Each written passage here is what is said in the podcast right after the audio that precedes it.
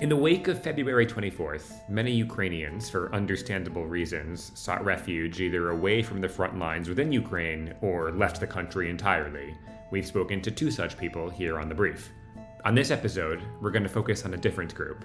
People who, when the war broke out, were not in Ukraine. Many of them are not Ukrainian at all, and they decided to run towards the fire.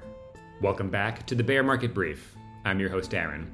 Joining us today is an organization called British Expeditionary Aid and Rescue. They deliver critically needed goods to folks in need, and they move vulnerable people and animals out of harm's way.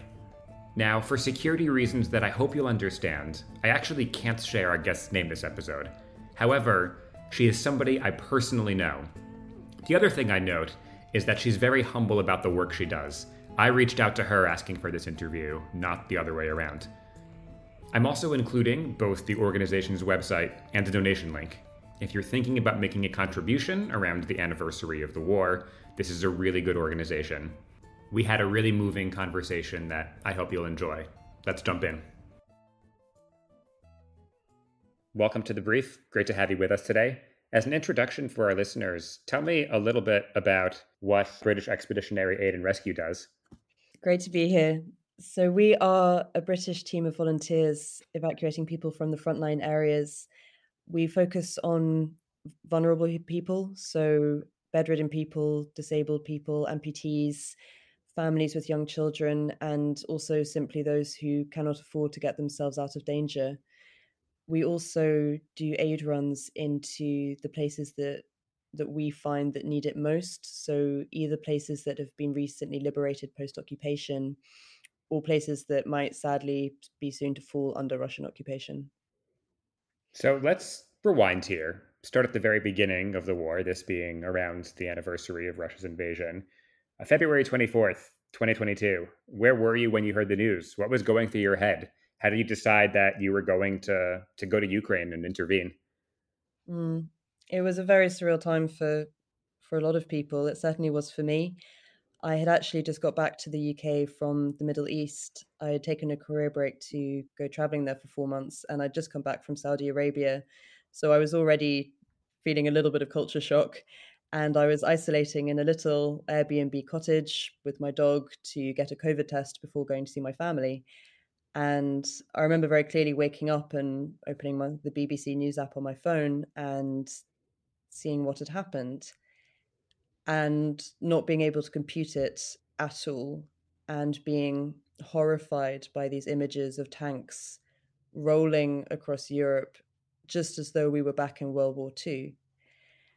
And I couldn't really compute it for a day or two, but two days later on Saturday morning, I, I woke up and felt very clearly that I was going to go.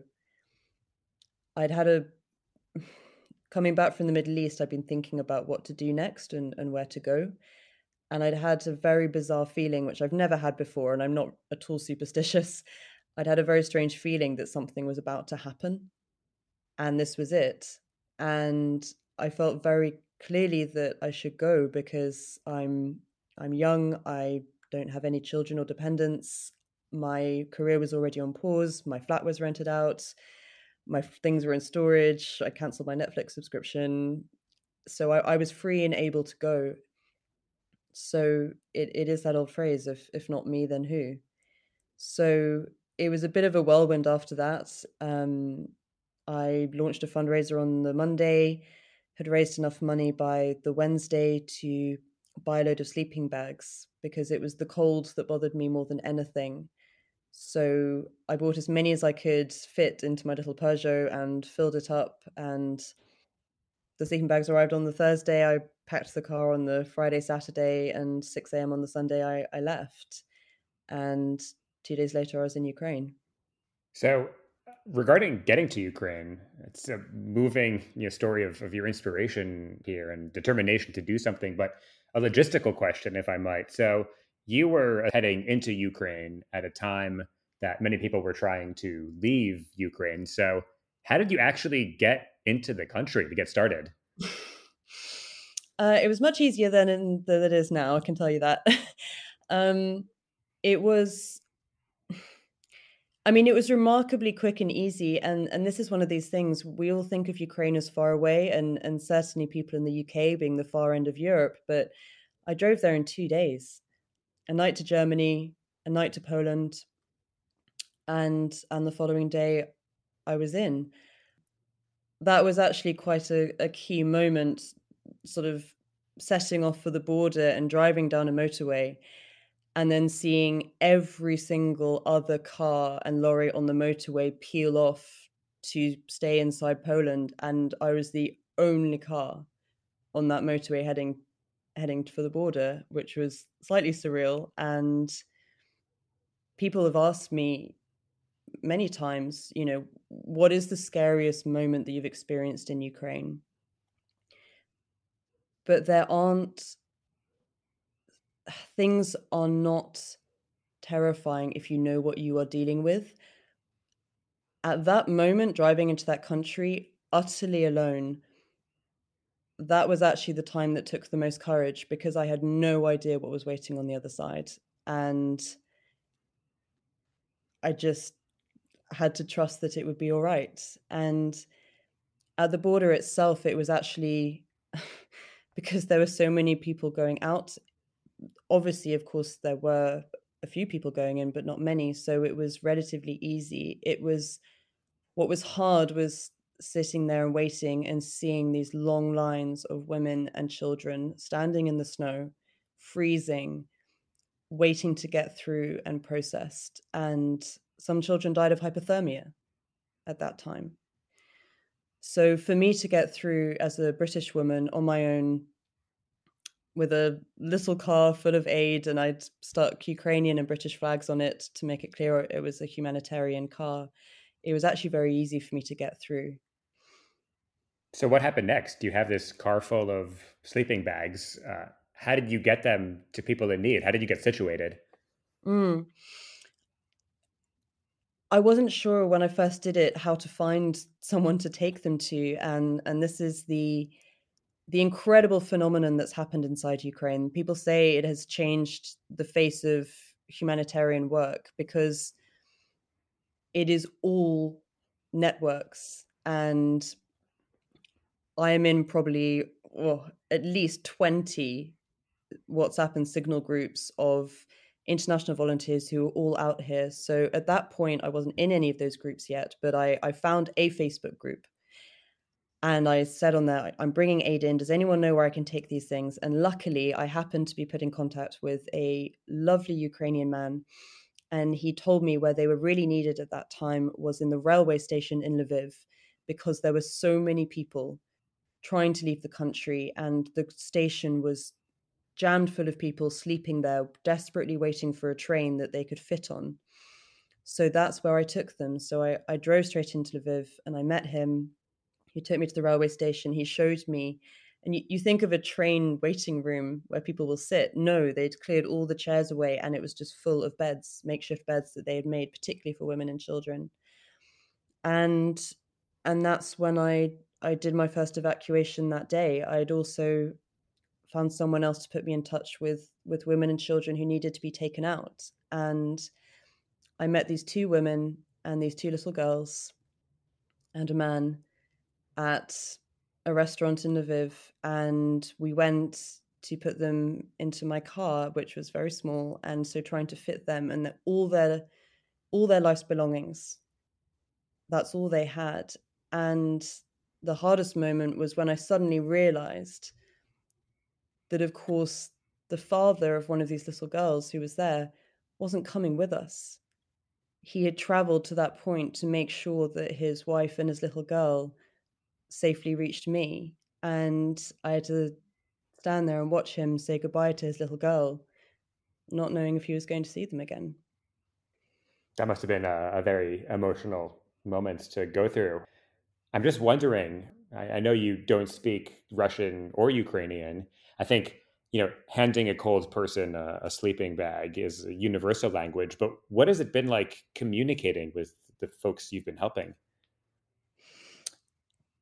Really not a problem.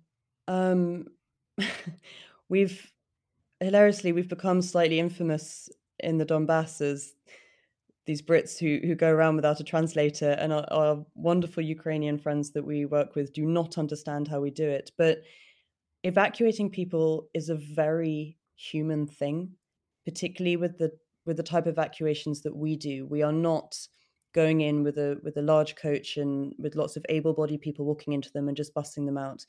We are we've done predominantly bedridden people, so we're going into someone's home. We're potentially helping to dress them. We're placing them onto a soft stretcher. We're carrying them. It's always on the top floor, so you're talking nine flights of stairs, carrying this person down, putting them into the van, and then caring for them for the next few hours that they are with you. And it's it's very intimate, for want of a better word and treating people with with kindness and with respect is is a universal thing and we've had so many wonderful moments that I would never probably be able to describe because they are nonverbal and and people you still find ways to laugh with people and joke with people and that's something that we've always been so surprised by is that these people are so brave.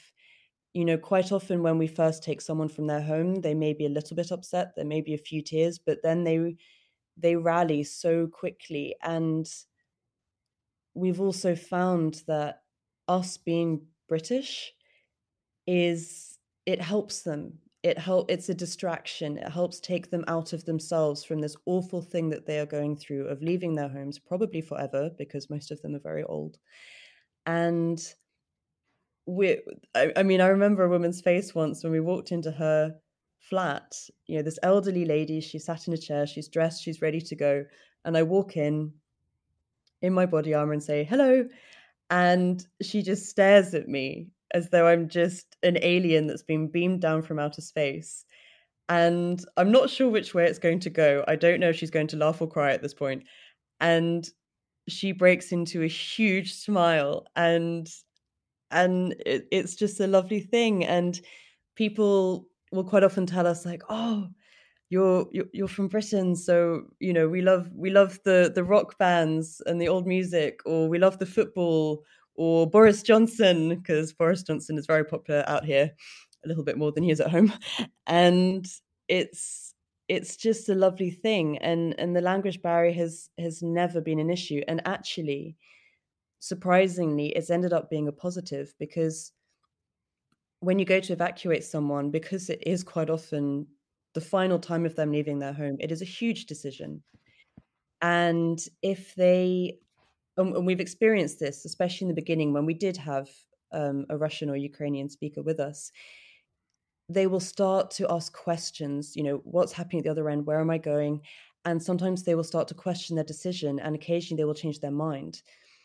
But with us, we've never had someone change their mind because I think we are that distraction and we just say, you know, hello, you've got your documents, you've got your bags, you've got a padushku, which means pillow, and and and off we go. And and they they come with us absolutely trustingly. Um, it's it's it's it was unexpected for us, um, but it's been a wonderful thing. Now, geographically, and from what you described to me, um, you've kind of had three brunts, three regional focuses. And as best I understand, it was Kiev uh, initially, Donbass at one point, the south at another point. Tell me about some of the work you were doing in each and how each region or the people in each region or the work in each region kind of how is it different from from the other work you've done mm. yes no i mean those those three years were very different um Kiev Oblast was where we started. We we started doing aid runs into Kiev city, and this is when Kiev was still frontline. So you could not drive directly there on the E40 that runs between Lviv and Kiev. We had to cut south via Uman, which took 14 hours each way, and you had to be very careful um, to take very specific roads that were not being shelled as heavily, and we we did those first three runs into Kiev. There was a very memorable night where we slept in a children's hospital. But the time that really stuck with us was was the fourth run, which was when we went into Bucha and Irpin. And we went in the first day that Bucha was opened post liberation to humanitarian aid. and we had to drive over a pontoon bridge to get in there. And when we got there, we weren't sure what to expect. We we talked about it amongst ourselves, and we didn't know if the van would maybe get mobbed. We knew that these people had been deprived of food for a long time, and we had to talk about every potential potential scenario that could happen. And what happened was we got to these these villages outside Bucha. They had they told us they had not seen fresh food for 40 days. And then what they did was that we handed them boxes of food and they took a few things out and they gave the boxes back. They would not take them. They took just what they needed and they left the rest for other people that we would be going on to. And we were completely blown away. I think one of the the topics that has come up again and again in the the coverage that this podcast has done about uh, the war in Ukraine is the solidarity, and I think that's a rather moving moving example of of that. Um, mm. let's pivot to Donbass. So you were in Kiev area visiting places that had you know just undergone unspeakable atrocities, and I can only you know wonder what you know, the people passing the box along had had seen or experienced. Uh, Donbass, what was what was happening there? What was your role like? Well, we first thing I should say is that I never thought that we would go to the Donbass. Um, none of us had any plans to, and it was a big jump. Um, it only happened because a wonderful Ukrainian, he's become a very close Ukrainian friend of ours. He was going there to evacuate people from from Lysychansk before it fell, and he asked us if we would come with him and you know we had long discussions about it and and figuring out the Russians were just on the other side of the river in Severodonetsk, which is Severodonetsk and Lysychansk are right next to each other. Um, but we did we did go with him, and it was it it, it was very full on. We we had to try and get out by lunchtime because we were told that's when the shelling ticked up it was trying to find people's addresses, which is a nightmare in Ukraine. Um, trying to load people. It was raining very heavily. Um, there was a very old lady who we she was the last person we we loaded into our van and she, she was very old and we'd carried her out and tried to keep, keep her dry and we loaded her into the van and then she said to our friend where is my cat and her neighbor had not been able to cat to, to catch her cat. So the woman said she she refused to leave.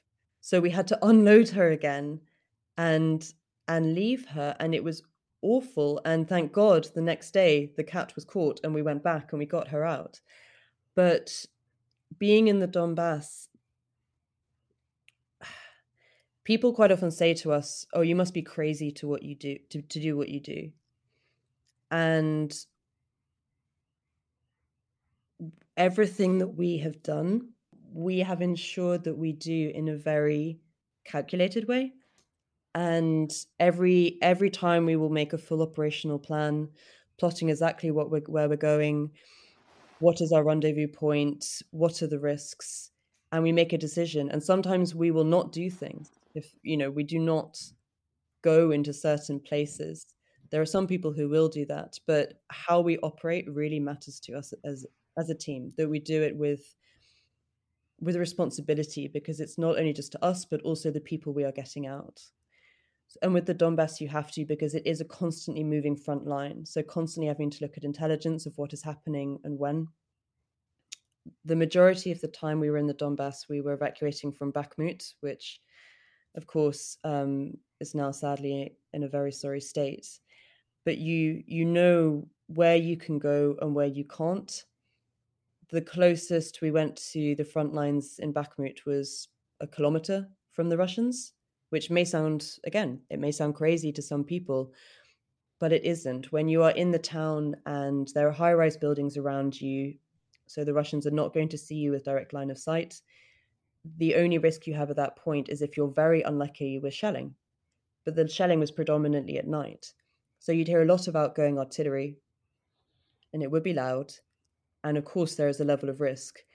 but it isn't necessarily the level of risk if you do it in a certain way that people at home maybe think that it is. But it is a moving line. And even when we were living in Kramatorsk for a while, which we did for a long time, we lived in our van on the riverside. It was beautiful. And in the evenings, we could watch the stars and see the missiles flying over. And then in the morning, you get woken up by artillery firing out at 5 a.m., which was really annoying. Um, you know, at some point, Kramatorsk became came within artillery range. So then we had to move and and, and pull slightly further back for where we were staying. Um, so it, it it is dynamic, it is fluid, but it can be worked around in a way that is still relatively safe. So speaking of this this moving front line, so you said uh, a lot of the work that you did in Donbass was was evacuation related, but mm. you mentioned to me that recently you've spent some time in the south in places that Ukraine has liberated. So tell me a little bit about some of the the needs in these places that were under Russian control that that Ukraine has now retaken. Mm. It's it has been shocking to see, um, even for us having been here for almost a year now the most destroyed village I've ever seen was one just outside Izium, shortly after it was liberated. Other than that, the destruction here is the worst we've ever seen. Because when you're in places like Bakhmut, yes, these places are getting heavily shelled. And yes, there are many buildings around that have been destroyed, but it still feels like a town. Here, every village has been razed to the ground. So you're talking about an entire community that has been wiped out. We've so many villages now that we've been to. Every single home has been hit. The school, the church, the village hall, the entire village is gone. And you almost can't get your head around it. We we went to a village where there was a nuclear bunker that was built in 19, 1952, and it consisted of two rooms, not huge rooms, but two rooms. 90 people survived there for nine months during occupation. I don't even know how they would have all had space to stand up, let alone lie down and sleep. And intermittently, one of them would have to have to risk their life to go above ground to try and find food for the rest of them they would also do some sabotage of spotting where the Russian tanks were and feeding that to the Ukrainian army. Um, but it it was just horrendous. But what is what is amazing and very different about having seen things in the south is that it is now a case of life coming back. The Ukrainians are so brave and so resilient in a way that those of us who have not been in war torn countries can't begin to comprehend but they are coming back. They are building their houses. A day where, again, every building had been shelled, including a kindergarten where people had been sheltering in the basement, and the Russian army knew that and had deliberately targeted them. Thank God, at the time, the missile that hit hit the room that they'd all been sleeping in, but it was during the day, so they were all in the room, the more daytime room where they'd been eating. So it didn't killed the civilians and the children who were sheltering there. But that kindergarten is now the building that is the most standing in the entire village, even though it has been hit. So they're planning to rebuild that as a school. The main school in that village, which was the primary secondary school, is completely destroyed. It is it is a gravesite because there are so many people buried under the rubble. Now, regarding the kind of physical or the the goods that are needed in these areas? What what what are needs like at the current juncture? It's so there's sort of two broad areas of it. So one is the most immediate need, um, which is food, clothes, um, you know, supplies for children. There are not many children left, but there are of course some, and a lot for the elderly so palliative care but it's and and things so people can chop wood so axes chainsaws wood burning stoves things so people can survive right now the other sphere is more about helping them to rebuild their lives So that's more building materials, tools, hammers, you name it, anything that will help them rebuild those buildings. That village that had the kindergarten, more long term, they are actually planning to build a solar paneled water pump because at the moment they are able to pump water, but it's reliant on a generator and it's very hard to get fuel into the area and they don't have a lot of money to do so. And it's impossible to rebuild the electricity lines to the mains because all the power lines have been downed and all the areas around the power lines have been mined. So they can't just put the power lines back up. And that, that's very common across that entire area of, of Kherson Oblast and Mykolaiv So they're trying to build a solar paneled water pump, which is amazing, which also means then they'd be able to pump water for animals because then if, then if they can bring animals back, there will be livestock and there will be some livelihood and, and they can bring these villages back to life. I want to to zoom out to the to the big picture here. Uh, I have a couple questions left. You mentioned the anecdote about the big smile you got uh, from the evacuee hearing your British accent. Um, any other particular anecdotes that jump out at you? You know, among uh, your experiences with the people you've worked with. I mean, there's there are so many, and we're we're so lucky to have met so many wonderful people here. Um, I think one I'll I'll definitely mention is that when we first went to the Donbass, we didn't know how we would be received. And so many people back home had told us, oh, they won't want you there. Everyone who's still there is pro Russian. And it's absolutely not the case. Um, maybe 20% of the people there are pro Russian, maybe 20% are pro Ukrainian. The rest of them do not care. Because for a lot of us in the West, we say the war started last February. The war did not start last February. The most recent invasion happened in last February. For these people, they've been living under war for eight years and they are apathetic. They just want to be able to get on with their lives. They are living on small holdings where they have their their piece of land, they grow their vegetables, maybe have a cow, and their children and their grandchildren, and they just want to be able to continue with that. But what was so wonderful is that when we when we moved into an apartment uh, in the Donetsk region, we we'd never had neighbors before, and one of our neighbors, um, he was originally Russian. His wife is currently in Moscow, and he could not have been more welcoming to us. He would come and knock on our door and drag us down to have Sunday lunch in his flat um, there was a national holiday here for Miners' Day. And again, came and knocked on our door, took us outside, and on the benches outside the apartment building, they had laid out food, they had vodka, and they loved that we were there. And and they were very protective of us.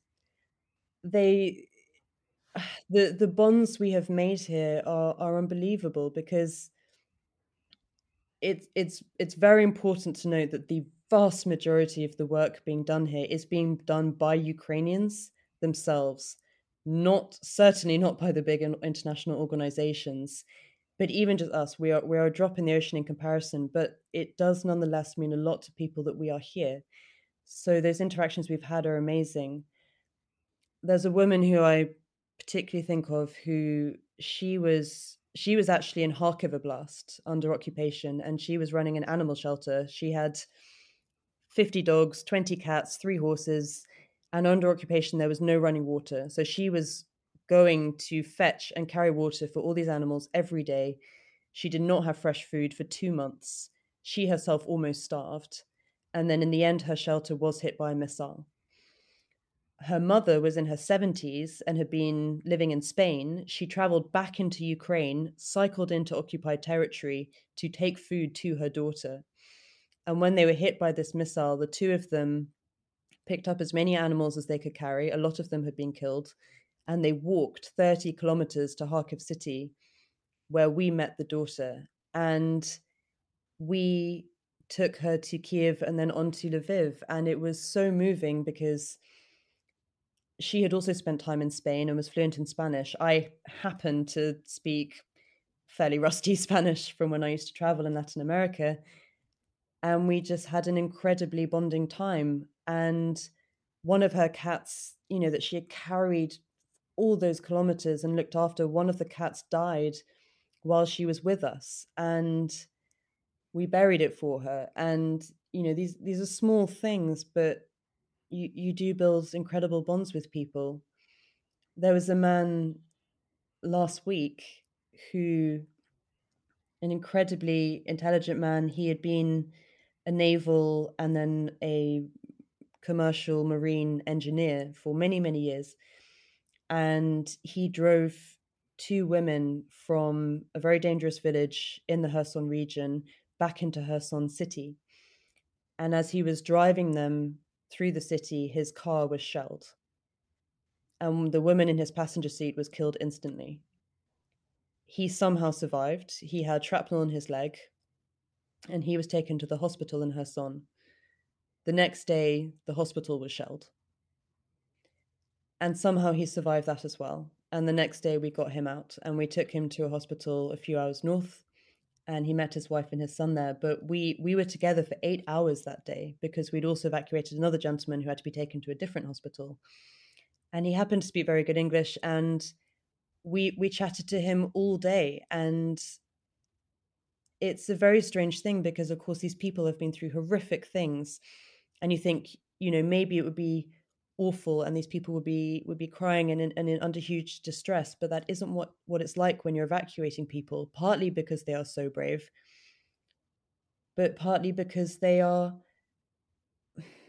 it it it means a lot to them that someone is taking care of them and and and getting them out and and you chat and you laugh and you joke about ridiculous things it's just very human and very raw in in a way that's very hard to put into words.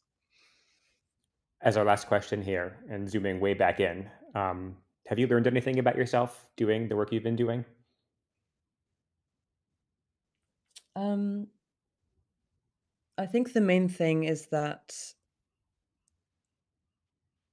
we all tell ourselves that we can't do a lot of things. And certainly when I was first coming out, I had so many people tell me, What are you doing? You're a woman on your own, going into a war zone, not with an international organization.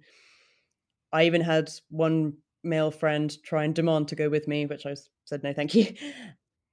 you know, so many people told me that I shouldn't or couldn't do this. And you can. And as long as you are doing it for the right reasons, and, you know, sad to say, there are a lot of uh, foreign people out here who are necessarily not here for for very genuine reasons.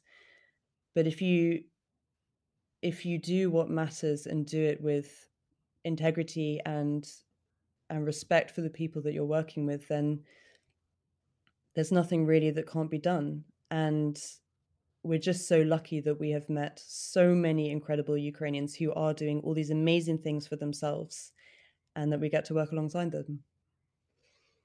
Well, this has been an account I'm frankly not sure I have words for. Uh, so thank you very, very much for sharing your experience. You're very welcome. It's been an absolute pleasure to chat. Thanks to British Expeditionary Aid and Rescue for joining, and to you, listener. Once again, don't miss the donation link in the episode description. The Bear Market Brief podcast is part of BMB Russia and Eurasia, which you can follow on Twitter at the handle at Bear Market Brief. BMB Russia and Eurasia is an initiative of the Foreign Policy Research Institute, that's FPRI, a nonpartisan think tank based in Philadelphia. For more information on this initiative and on many others, be sure to visit fpri.org. We'll catch you next time.